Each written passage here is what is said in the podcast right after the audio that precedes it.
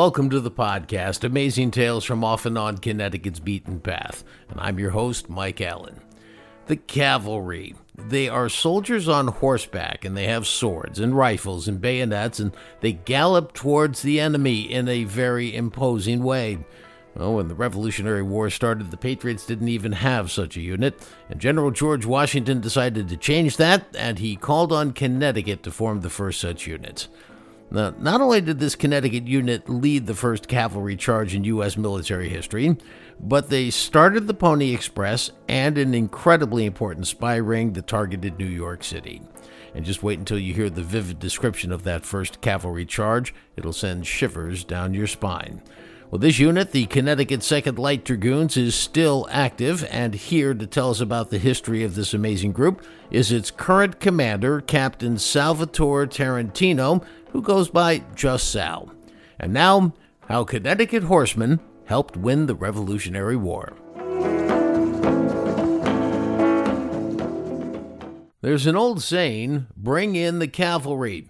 It meant that when you had soldiers riding on very fast, strong, and imposing horses, you could literally turn the tide of a military engagement to your advantage.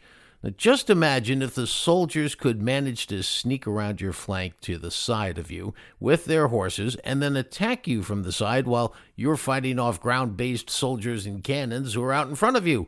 Well, not a pretty picture. Having a cavalry gives you obviously a leg up over the enemy. In fact, it's kind of hard to imagine fighting a war in the old days without having such a unit. But that's just what happened to the Patriot forces who were fighting the British for U.S. independence in the Revolutionary War.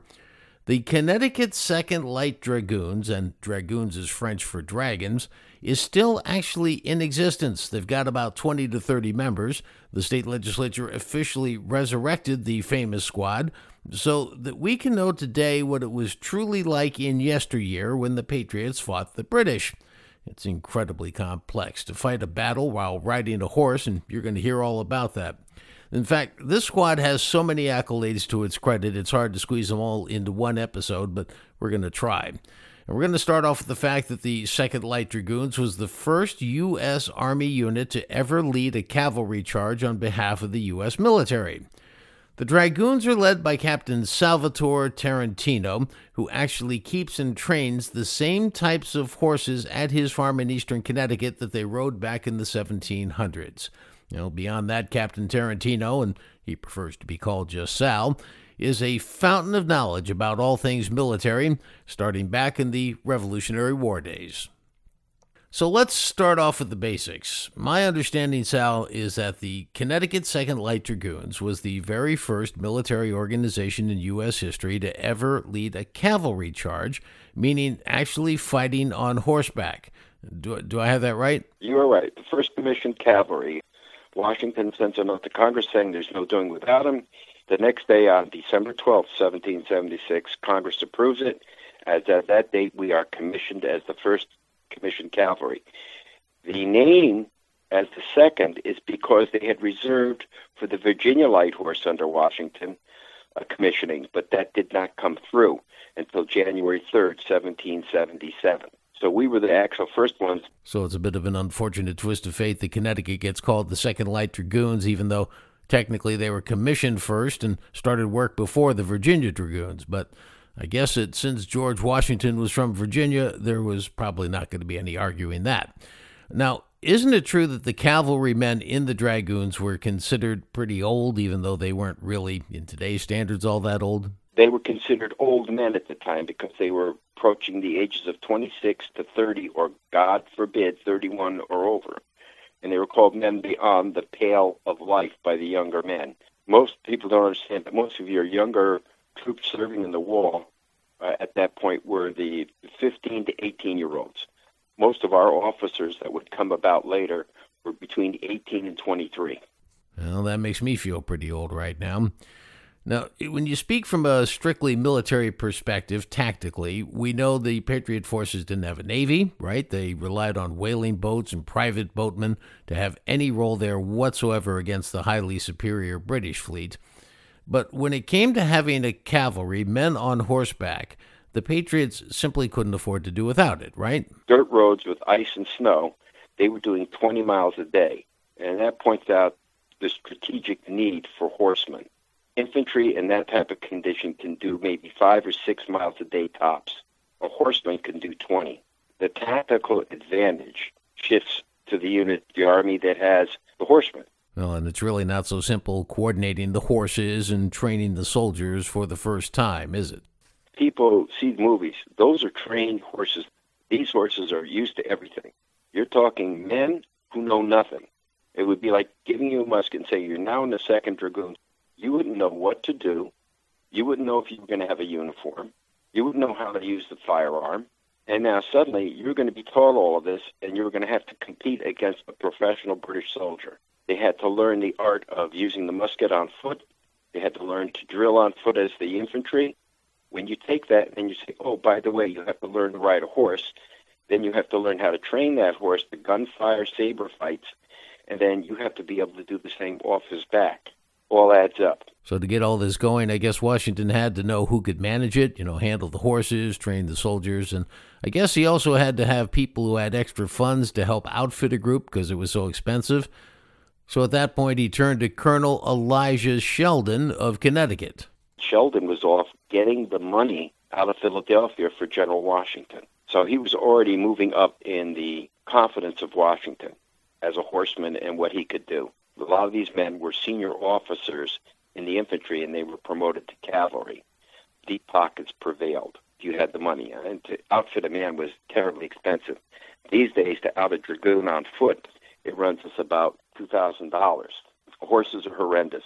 To outfit a single man on a horse to get him in modern terms would be about $8,000, $9,000. Back then, that would have been just horrendous beyond belief. Horses were hard to come by. He needed these horsemen now. We're finding out that what George Washington wanted and ordered is not necessarily what they got. Very hard. We actually have here at the farm those horses that match his orders. And I can tell you, it is a nightmare trying to get such animals here and getting them trained. We can understand what they went through. Through their eyes, it is a horrible time. But in the overall scheme of things, that was just a little bump in the road because despite all that, Washington ended up winning the Connecticut Second Light Dragoons by his side at all times. And that's the essence of what happened in July of 1777. They him, and in July, there's also an order for seven of them to be his bodyguards. And from that point in 1777 until the very last day Washington leaves New York after his farewell address, the second have members there with him, escorting him. Well, now it's time to tell the story of the famous battle, the battle of the name I love, the Battle of the Flockey. Now, it's actually one of those milestone events in U.S. military history that very few people have ever heard about. In fact, I hadn't heard about it. But the battle actually marks the very first cavalry charge ever undertaken by a formal U.S. military unit. Now, to set this up, the 2nd Light Dragoons were in the strategic county of Schoharie in New York. It's uh, west of Albany. And they were taking on a British unit near, I guess it's Tory Man Tavern. Tell us what that was like.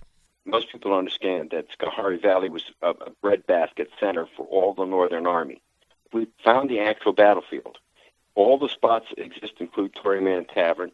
What happened is that they came in, they took over the tavern, they went down to Middle Fort in Schoharie, where the farm is, where the uh, the loyalists were gathering.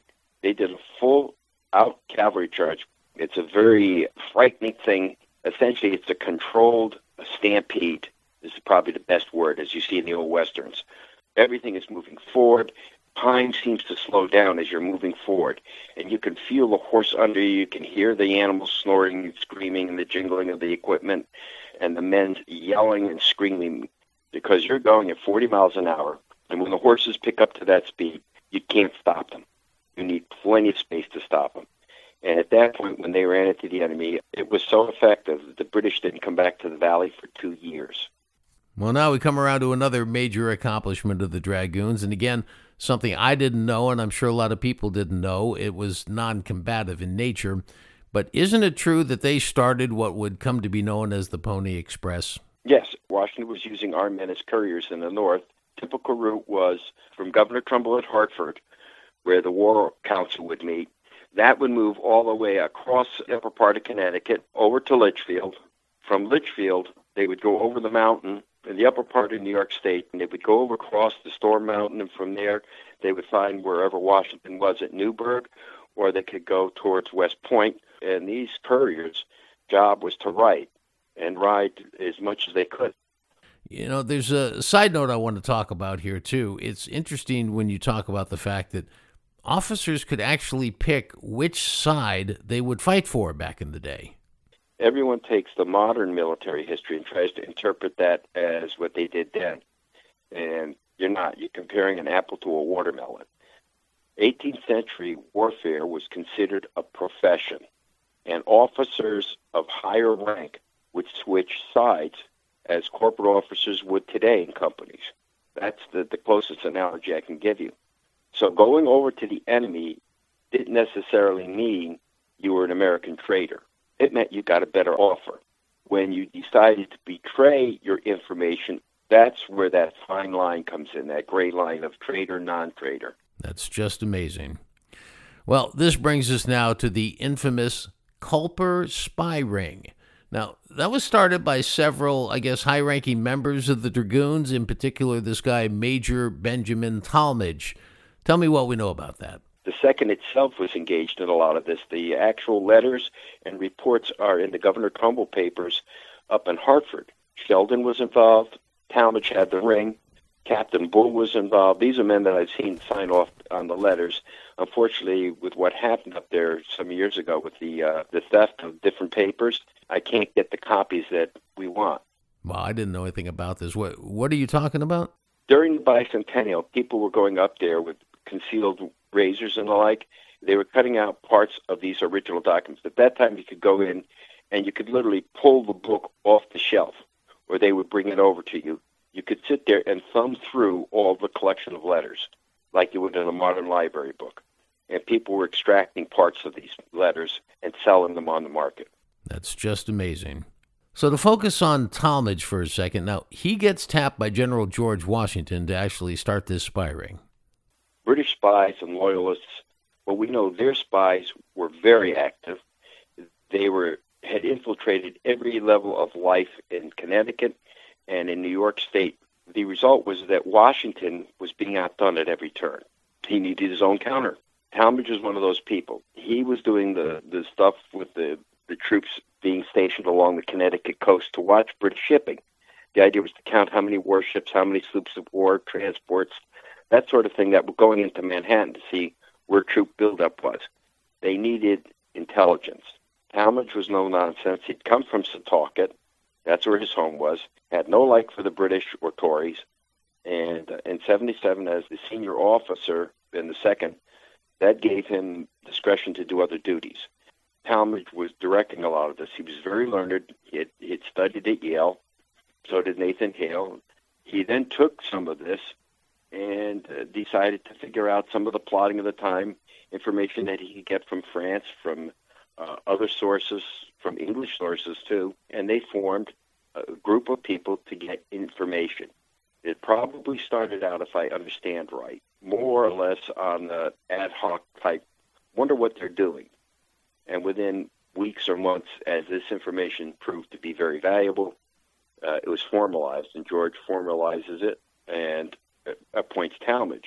Now, Tallmadge had the Northern Ring, which is the most famous because that's the operations around New York. They used both men and women and children, which you don't hear about. They were using 12 year old kids that would, of course, not be challenged by the Brits. We have to understand the, the social end of things back then was that the child knew nothing in the eyes of each side. Women knew very little. It was a man dictated man. And if you were old enough and looked old enough as a boy man, then you were open for investigation and interrogations. But before that, you weren't because what would you know? What do you know of the world? Type attitude by British intelligence. And it was the same with the American intelligence. We're living in a, a different society today. In their time, that wasn't what it was. Women and children were the property of the, of the man, period. So what does property know? Once you put it into that text, you see how each side used that psychological vent to get information across. Yeah, a different time indeed. Well, you know, I've read about a woman named, I guess her name was Anna Strong, and uh, as I understand it, she sent spy signals just by the way she hung her laundry out to dry. Yeah, exactly. Different color petticoats, different color kerchiefs, and kerchiefs put at a certain point on her clothesline to dry could be signaled to the whaleboats offshore. People have no idea that back then that was a strategic point for the longboats, the uh, whaleboats they would be the fellows that would see the, the signals from her and other people. There were flags that were used also. They would then know who was coming or not coming. And I guess they had another trick using the printed word in a pretty clever way, I would say. They were, in fact, sneaking the information literally right under the nose of the British by publishing it in something called Rivington's Gazette. Rivington's Gazette, the second in charge of the editing, wrote the stories that, of course, made it look great to the British, but it was information embedded that could get back to the American side. And we found out that it was getting back to the American side at a place called Dobbs Ferry, about two miles south of Tarrytown is what they call the Flags area. And there, British officers and American officers would meet. They would exchange prisoners, notes, information. And one of the items that the Americans always wanted was Rivington's Gazette. They wanted to know what was going on in the world, quote unquote. And of course, the Brits were more than happy to give it to them, not knowing that Rivington's assistant was in our spy network. And the way he wrote the documents and these reports that were going on and how glorious the British forces were actually gave information to the Americans. Tallmadge was very good at this. Very good at this. I mean, he had all sorts of spies and connectors and people that were working up and down the coast from what is today Madison, Guilford, Connecticut, all the way down to Horseneck, which was part of Greenwich, the lower part of Greenwich, Connecticut. So that whole coastline had people watching, doing things, reporting things. And one more footnote about the Connecticut Second Light Dragoons. When Benedict Arnold did his big traitorous deed, and that was when he traded the secrets to West Point to the British in return for a high commission with the British Army, the Brit who got the secret papers was caught, and that's how the whole thing unraveled. Well, the person responsible for keeping that captured British spy officer in captivity was none other than a member of the Connecticut 2nd Light Dragoons.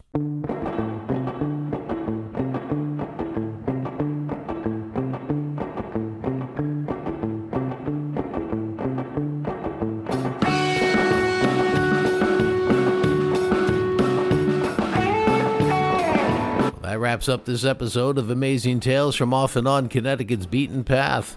I very much want to thank my guest for this episode, Captain Salvatore Tarantino, head of the Connecticut 2nd Light Dragoons. One last comment about the Dragoons. You know, there were only seven Revolutionary War officers who lived to see the age of photography ushered in, and one of them was Lemuel Cook, a Connecticut 2nd Light Dragoon member. Well, next week on Amazing Tales CT, it was the Connecticut equivalent of Valley Forge, a winter encampment where soldiers faced harsh conditions, insufficient food and clothing, and yet did their job and protected the fledgling young new country. We'll be talking about Putnam Park in Redding, an episode that, trust me, you won't want to miss. If you like this show, make sure you follow the podcast wherever you get your podcasts. And please tell your family, friends, and colleagues all about Amazing Tales so they can hear these stories too. Amazing Tales from Off and On Connecticut's Beaten Path is a production of True North Associates, LLC. This is Mike Allen. Be safe and please stay healthy.